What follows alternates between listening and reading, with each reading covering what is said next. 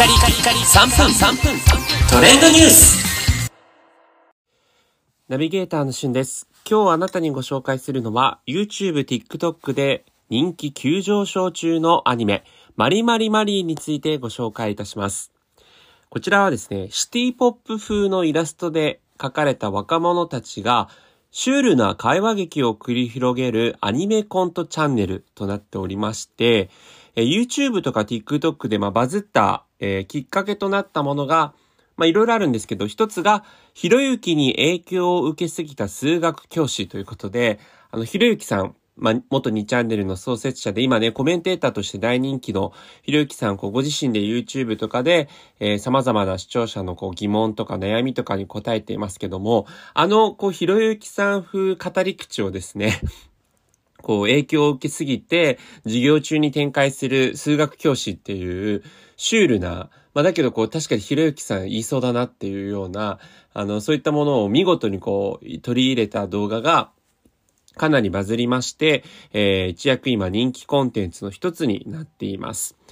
初めて動画投稿をしたのが2020年8月。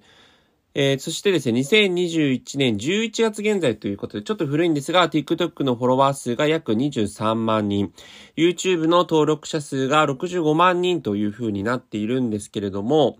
えー実際にですね、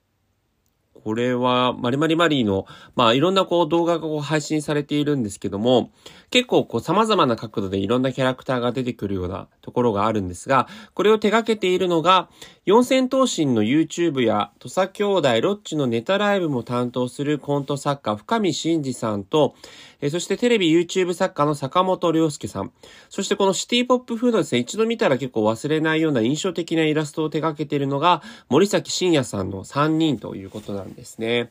えー実際森崎さんはまあイラストレーターとしてご活躍されていたんですが、この深見真司さんと坂本良介さんの世界観を知って、え友人から紹介をされて森崎さんに実際こう依頼をしたという経緯があるそうです。ねえ、なんかあの、結構こう、